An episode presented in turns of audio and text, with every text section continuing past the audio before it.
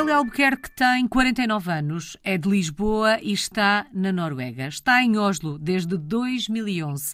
Já lá vão 11 anos desde que começou a escrever esta história de portuguesa no mundo. Esta foi a primeira e até agora a única experiência internacional da Hélia. Vamos recuar no tempo até 2011, já lá vai mais de uma década, e perceber como é que isto tudo começou. O que é que a fez na altura deixar Portugal e rumar à Noruega? O que me fez eh, pensar na Noruega foi exatamente ter outra perspectiva de vida quando nasceu a minha filha. Portugal, francamente, estava um pouco estagnado. Eu penso que por vezes ainda está. E foi assim uma coisa tipo automática, depois de ter um bebê, tipo, já tinha pensado nisso antes, uhum. em ir até para outro sítio com uma natureza muito similar, que era Vancouver ou Canadá. Tinha até tentado fazer essa candidatura, fiz, foi aceito, mas ainda não tinha filhos, não pensava muito no futuro e desisti. Mas assim que tive a minha filha, passado um pouco a ideia começou a fermentar aqui na cabeça e pensei, não, acho que será mais correto e justo para ela, já que eu penso nisto há tanto tempo, dar este passo agora enquanto ela é pequena, irmos e facilitar ela a maneira de integrar-se mais, eventualmente mais rápido do que um adulto ou do que um jovem conseguiria, aprender a, a língua logo de nascença e termos todos uma experiência internacional, porque eu acho que era um modo de crescimento, não só para mim, mas como eu disse, a minha experiência foi muito focada na minha filha, ter uhum. um novo, uma nova perspectiva, um, se calhar um futuro melhor, mas não, não é que a ideia de um futuro melhor uh, motivado pelo dinheiro. Uhum. Um futuro melhor, ter um bocadinho de abertura logo de início e depois então ela logo vê, quando for, como se diz, grande, se quer continuar por aqui ou, ou, não. Estamos perante uma mudança em família e já percebemos uhum. que, de alguma forma, esta ideia, a ideia de ter a experiência internacional, era uma ideia de alguma forma presente. Porquê uhum. a Noruega? Como é que se dá este encontro com a Noruega? Foi uma escolha da Hélia? Foi a Hélia que escolheu a Noruega ou foi a Noruega que a escolheu a si? Mais ou menos, é quase a mesma coisa. Nós já teríamos pensado há muito tempo na Noruega, sim, e acabou por se apresentar uma oportunidade ao meu marido, da qual eu achei que podia também vir. Acabámos por vir os dois, os três, não foi os uhum. dois. Foi tipo decidido mesmo, não vai ninguém primeiro, não vai ninguém depois, vamos os três. E decidimos vir. Como a de esperar, não há assim trabalho, pelo menos eu não estava, eu não fiz contactos antes. E portanto foi mesmo vir à descoberta e ao mesmo tempo vir cá aprender a língua. Confesso que ainda tentei preparar-me em Portugal com um curso que foi dado uh, na língua e investi nisso, mas não é a mesma coisa. Tem que estar no local, especialmente uma língua muito desconhecida para nós portugueses. Não é francês, não é inglês, não é alemão. É uma língua que não estamos habituados a ouvir, torna-se um bocadinho Exato. mais difícil, não é? Um, Elia, já vamos olhar para esta questão da língua, até porque já referiu várias vezes e me parece um, um tema uh, importante, mas gostava de saber como é que foi o primeiro encontro com a Noruega, como é que foi quando aí chegou, que memórias guarda desse momento? É sim, é um país lindo. Chegámos em outubro, exatamente como está agora, em que tem dias lindos, cheios de sol ainda, e não chuva e escuro como as pessoas pensam.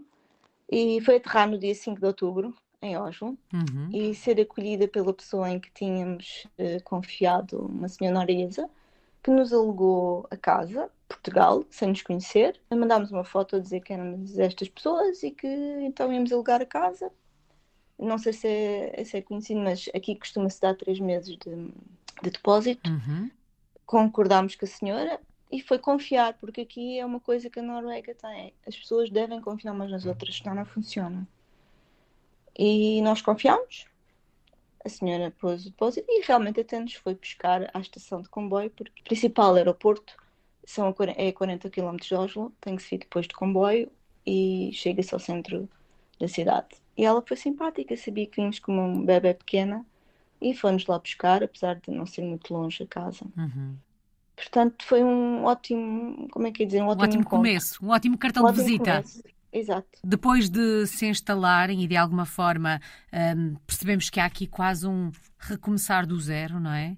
Como uhum. é que uhum. foi a adaptação a esta nova vida, Hélia? Francamente, eu acho que é fácil quando nós estamos dispostos, a, diz aqui muito, a nos ajustar e nós estávamos predispostos a nos ajustar. Muita gente pergunta isso e muita gente, especialmente, continua a receber imensas perguntas de pessoas que, ai, como é que é o frio, como é que é a luz, como é que é o horror tão escuro e tal. Isso são tudo mitos, porque, francamente, em Oslo, não estamos no Círculo Polar Ártico, uhum. é uma das coisas que as pessoas às vezes nem sequer olham para o mapa, não é? Nós temos um pouco mais de escuro de inverno durante os dias de dezembro e janeiro do que em Lisboa, por exemplo, mas quer dizer, é talvez uma hora de manhã e talvez uma hora à tarde. Eh, não é nada que nós, portugueses, francamente notemos, digo uhum. eu. No claro, norte da Noruega é um bocadinho mais difícil, não é? Claro, claro. Eh, mas, mas eu penso também, já lá tive, eu penso que se falar com os portugueses que se calhar moram lá, outros uh, colegas, não é assim tão difícil, porque pode ser escuro do ponto de vista de você dizer, ai, ok, o sol vai com certeza desaparecer a partir de dezembro até ao meio de janeiro.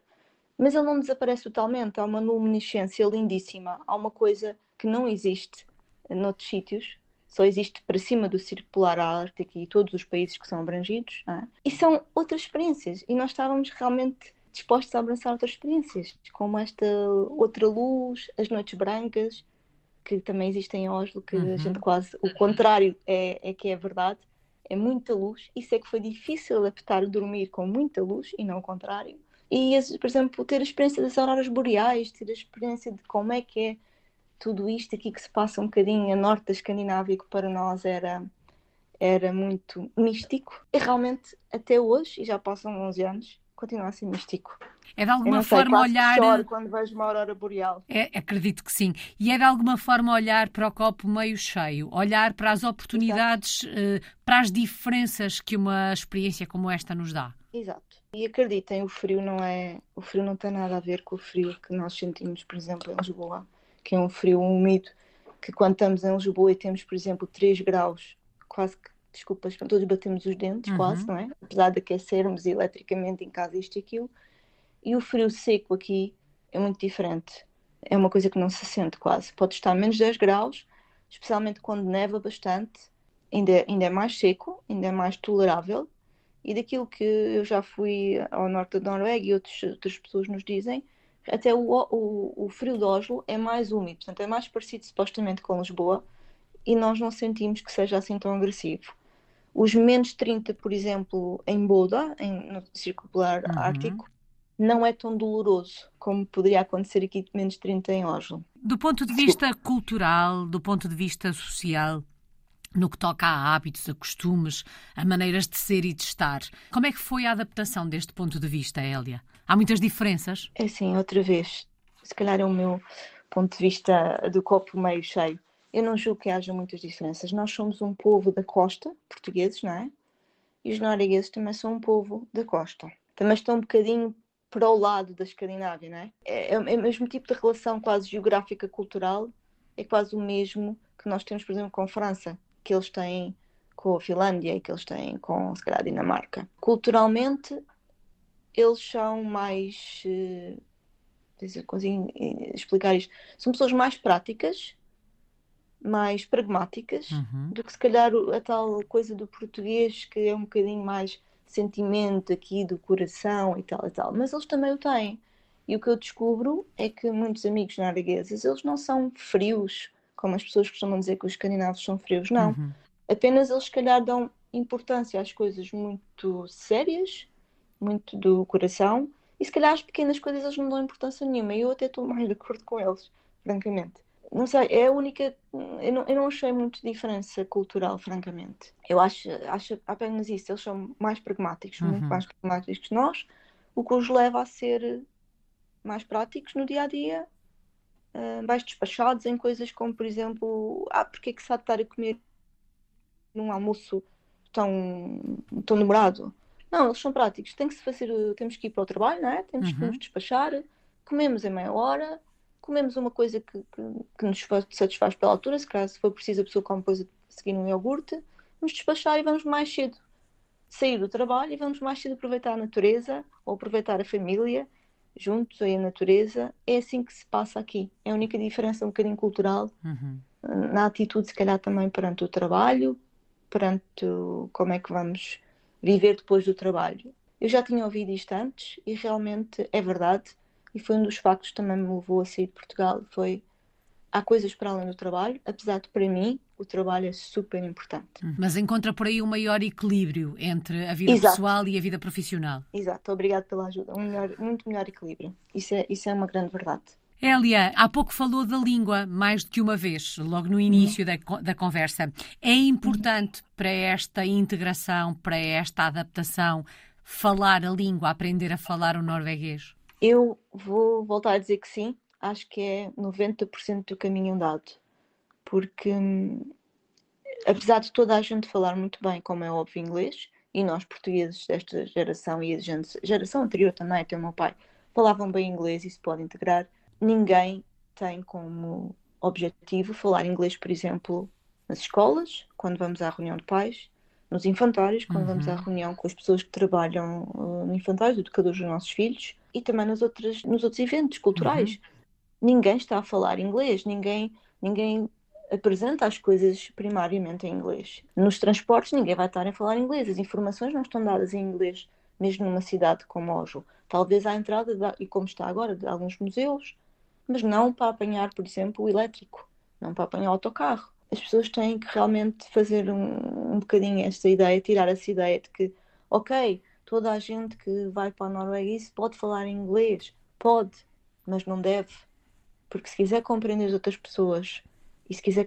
fazer compreender, há muitas expressões também que só existem em norueguês, tal e qual como em português. Como em português. E nós temos que nos habituar a elas e perceber exatamente o que é que elas querem dizer, para conseguirmos comunicar socialmente, lá está, no trabalho, a hora do almoço, que é super importante sentar toda a gente junta, depois do trabalho, se a pessoa quiser uh, sair depois do trabalho, tem que compreender o que é que se passa tem que levar as crianças às atividades extracurriculares. Uhum. né? Tem que levar ao futebol, tem que levar se calhar, ao karaté, tem que levar outra, outra coisa. E tem que saber que chega lá, os pais não estão dispostos ao fim do dia a começar a falar inglês, com certeza. Tem que se falar a língua das pessoas, onde nós decidimos ser como se diz, recebidos. Eu acho isso super importante e eu acho que isso deu muito resultado para nós enquanto família. Foi muito difícil, foi uma tarefa difícil aprender a falar norueguês? Não, é uma língua muito bonita, tem um som musical muito bonito, quase como quando nós ouvimos as pessoas do Brasil falar. Quase que às vezes muitas pessoas estão a, a cantar, uhum. quase. E com isso é muito fácil de, de, de aprender os sons, que é a ideia que eu tenho. Por outro lado, também é uma língua, se calhar, um pouco mais, menos complexa que o português. Os verbos são muito simples, não há, não há diversos tempos verbais, assim. Uhum. Há passado, presente, futuro, pronto. E as pessoas, por exemplo, as pessoas, né, as pessoas dos verbos, não importa se sou eu a Alice ou os nossos avós, diz exatamente da mesma maneira. Portanto, é muito mais fácil de, do que estar a decorar verbos e eu acho que é muito mais fácil do que aprender francês, por exemplo. Como é que foi no caso da filhota? A filhota era pequenina quando, uhum. quando esta mudança acontece.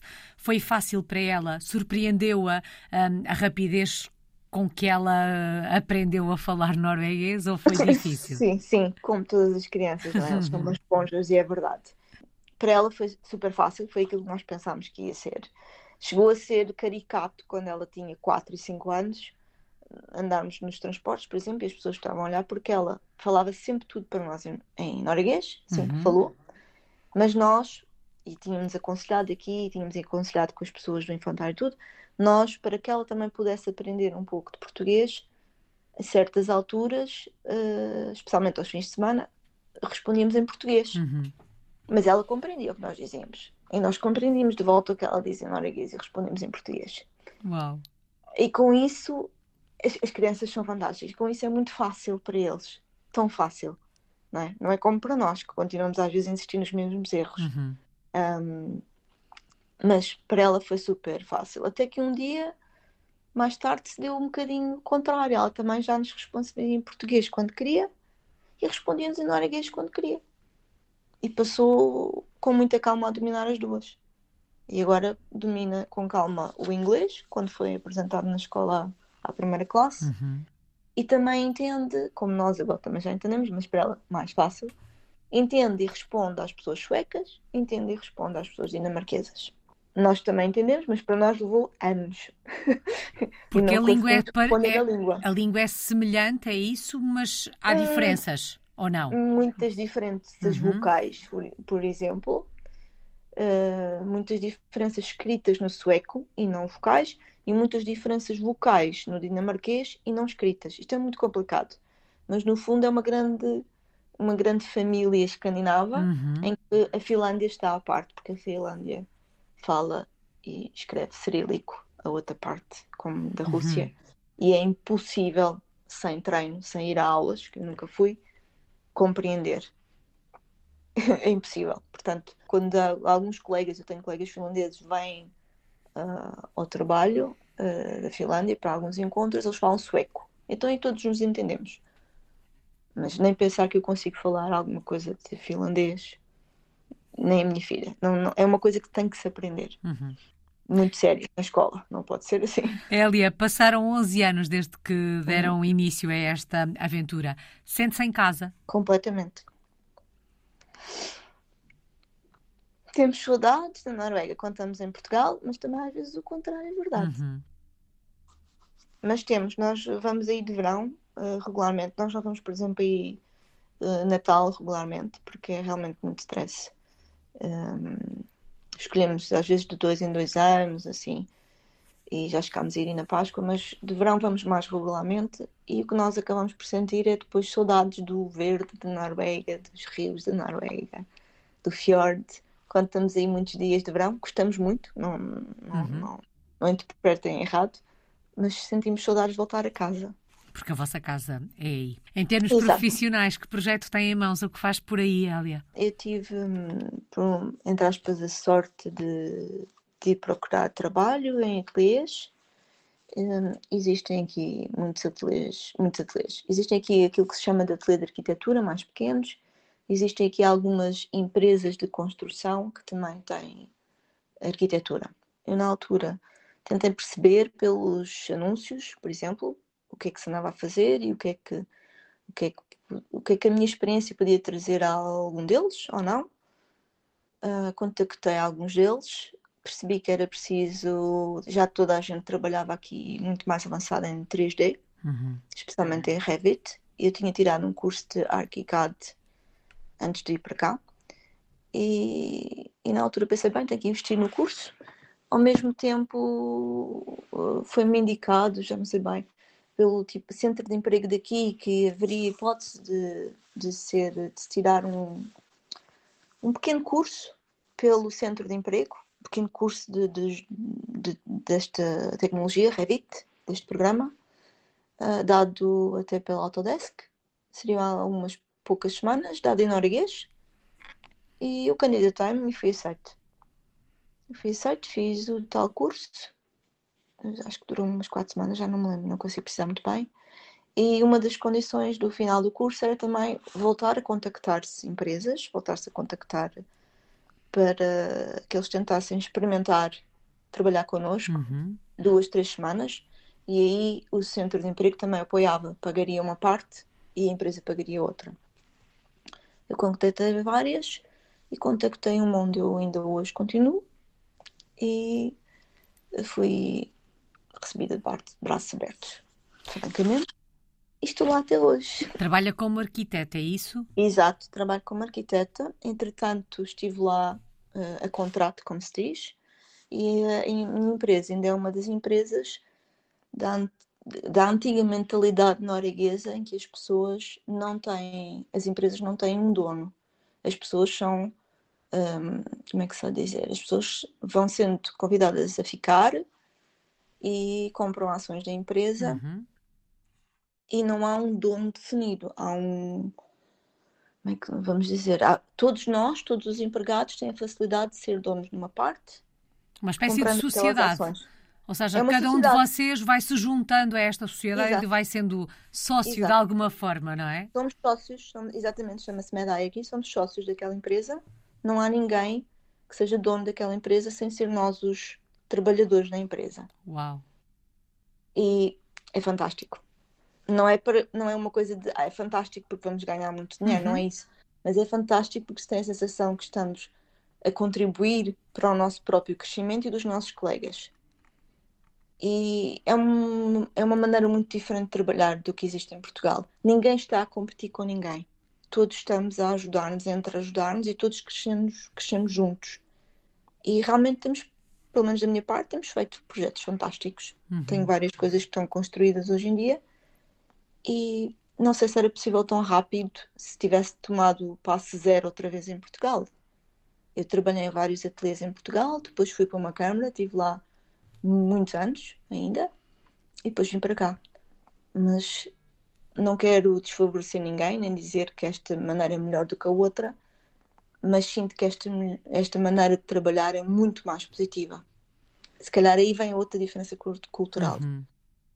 As pessoas são muito mais positivas no trabalho. Ninguém, quando se faz uma crítica, a crítica não pretende ser negativa pretende ser sempre positiva para todos crescermos juntos. Acho que é uma ideia fantástica e funciona. Também faz com que o sentimento da realização profissional seja um bocadinho maior? Faz, exatamente faz. Não importa se, como é que é dizer, não importa que ah, estamos todos tão preocupados o que é que vamos ganhar para o ano mais. Não, estamos todos preocupados em se vamos ter uns projetos fantásticos. Claro que também aconteceu aqui a época Covid para todos, não é? Em que ficámos muito preocupados temos que trabalhar ainda mais e temos que segurar uh, as pessoas jovens e as, e as, pessoas mais idosas, as que não estão doentes, e temos, se calhar, os outros que não estão doentes, trabalhar extra. Foi feito. E resultou. É só isso que eu sei dizer. Uhum. Houve muitos layoffs, na minha empresa não houve nenhum layoff na Noruega. Houve noutras muitos layoffs na, na Noruega em outras empresas, a minha realmente não, que eu saiba, pelo menos aquilo que eu fui entendendo, não temos. Posso dizer que trabalho para uma empresa que hoje em dia, não quando eu comecei, tem 5.300 empregados hoje em dia. Elia, vamos dar uma voltinha por Oslo? Se a fôssemos visitar, onde é que nos levava? Que locais é que tínhamos que conhecer? Podem ser os seus preferidos? Eu confesso que gosto muito da parte do, de toda a zona, como dizemos, ribeirinha do fjord. Toda a zona que é, que é banhada pelo fjord em que, por exemplo, temos, um, temos barcos, uh, como é que se diz, da rede de transportes nacional uh, que podemos apanhar e andamos a, a, passear assim ao longo da, da costa, poucos quilómetros. É um, é, um, é um transporte público, isso era uma das coisas que eu acho fantásticas aqui. Uh, claro que temos o, o centro de Oslo enquanto cidade, que tem alguns museus interessantes, como o Munch Museu, que agora até tem um, um novo e tem agora um novo no, no Museu Nacional de Arte, também muito interessante. Uh, mas eu gosto muito da natureza. E, por exemplo, podemos também apanhar o metro e está de repente aqui na zona de, de Trivand, que é a zona onde temos, por exemplo, os saltos, aqueles saltos uh, que podemos ver os saltos olímpicos, uhum. e onde nós podemos sair do metro e dar passeios fantásticos na floresta de Oslo, porque Oslo é circundada de uma floresta que se chama Oslo Marca, em que não se pode construir, não se pode fazer nada, está uhum. protegida. E tem, tem coisas muito, para mim, muito interessantes para ver. Tem muitos lagos, pode-se ir pescar aos lagos, pode-se apenas dar passeios pelo meio da natureza. E no inverno a pessoa pode apanhar no mesmo metro, levar os seus skis às costas e dar um passeio de cross country, para não dizer grande em norueguês, cross country, e também pode, se souber fazer alpine, também vai fazer alpine e também pode apanhar o metro. Portanto, tudo é muito, tudo é muito perto aqui em Oslo, porque Oslo não é uma cidade muito grande. Uh, se calhar tem exatamente a dimensão correta para se poder usufruir tanto da cidade como da natureza ao mesmo uhum. tempo, no mesmo dia. Era por aqui que eu ia levar. Fica aqui a, a sugestão. Elia, uhum. acredito por tudo que foi dizendo e até por aquele sentimento de casa que quando olha para o futuro seja aí em Oslo que se vê com a sua família. Exato. Julgo que sim, até porque hum, existe aqui outra coisa que eu não me mas os noruegueses têm uma têm uma noção de fim de semana um bocadinho um bocadinho diferente se calhar dos portugueses também um, as pessoas costumam ausentar-se para as suas casinhas de férias, as casas de montanha. Nós, por exemplo, também já conseguimos adquirir uma e quase sempre aos fins de semana, especialmente de inverno, deslocamos um pouco mais além uhum. de, de e fazemos 200 km e vamos estacionar numa cidade que se chama Baitostone, numa pequena vila super interessante uh, que é a entrada de um, de um, dos parques naturais mais interessantes da Noruega, que se chama Jotunheim, que tem estes glaciares e estas coisas fantásticas que, que a gente muitas vezes vê nos programas quase no National Geographic, mas está ao alcance aqui na Noruega. Uh, e nós uh, dividimos o nosso tempo agora entre Oslo e Breitolstolen uhum. e às vezes uhum. também vamos a outros locais, claro que, que, já experimentámos outros locais antes de decidir comprar ali. E hum, nós vivemos um bocadinho, não, não vamos dizer quase ao norueguês, mas é, é como se dizem, rumo uhum. a ser humano Exatamente. e tentar aproveitar as melhores coisas. Estava a pensar nessa expressão. Exato. E nós fazemos, dizemos isto agora é na Noruega ser, ser norueguês e tenta aproveitar as coisas que achas que são boas da Noruega e nós achamos que a natureza é mesmo muito interessante e uhum. muito majestosa mesmo. Damos passeios daqueles de cães na neve, um, vamos para o ski, vamos para os dois tipos de ski, uhum vamos para passeios tentar trepar um bocadinho as, as montanhas, que é um dos, um dos desportos favoritos aqui do, do pessoal de cá. E estamos contentes com isso, uhum. muito felizes. Não nos vemos assim a regressar, se é essa a, pergunta. Não nos vemos a regressar tipo para a reforma, como às vezes acontecia uhum. antes.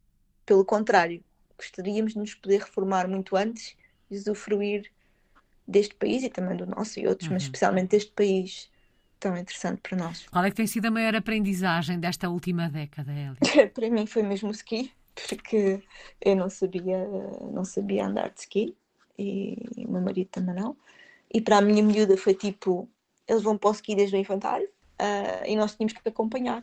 Portanto, tivemos de tirar vários cursos, dos, pelo menos dos dois tipos de ski, para conseguir aprender alguma coisa, não cair, não fazer figuras tristes, como nós dizemos em Portugal, Uh, mas já passámos além disso, portanto já nos divertimos bastante todos os dias que vamos para o ski e achamos mesmo, já agora, já passou, para mim, por exemplo, o cross country passou a ser quase uma necessidade uhum. de inverno.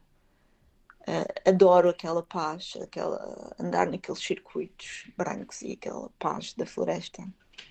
Não sei explicar melhor do que isto. É uhum. É tipo majestoso e tranquilo ao mesmo tempo. Saudades de Portugal. De que é que sente falta do nosso país vivendo aí na Noruega? Se calhar já ouviu muitos portugueses em muito sítio. Francamente, aqui não existem nem alheiras, nem farinheiras, nem chouriços. todo, todo outro tipo de comida nós conseguimos fazer aqui uhum. e a gastronomia norueguesa, uh, aquela um pouco mais antiga que existe, eu acho muito saborosa e muito boa. Eles também têm chouriço de rena, mas não sabe bem igual. Uhum. Já tentámos todos. Portanto, confesso que queijos noruegueses eu também acho muito bons e nós compramos e estamos satisfeitos, mas realmente a gastronomia, aquela coisa que nos habituámos, pequeninos, o choricinho assado, uh, a farinheira, para mim é loucura total, assada, grelhada. eu importo-as ainda, não consigo. É a única coisa que eu não consigo despegar-me. Uhum. É, é, um bocado. Yeah. Uh, mas é isso essa parte é muito difícil. Tudo o resto, carne, eh, legumes, peixe, não há grande variedade de peixe, mas todos os que há aqui são muito frescos e muito saborosos, mariscos muito frescos e muito saborosos, carne de vaca e carne de porco também uh, muito saborosa, muito ainda como, se, como nós tínhamos há quase português antigo, com aquele sabor antigo. Portanto, tirando, tirando realmente os chouriços enchidos, não sinto saudades, mas quando vêm essas saudades são terríveis, confesso. Uhum. Acredito que sim. Elia, só falta uma palavra. Que palavra uhum. escolhe para resumir estes últimos 11 anos? Sorte. Tivemos muita sorte de, ser, de gostar tanto da Noruega e se calhar ser muito bem recebidos. E que a sorte vos acompanhe sempre. Muito obrigada. Elia Albuquerque está em Oslo, na Noruega. É uma portuguesa no mundo desde 2011.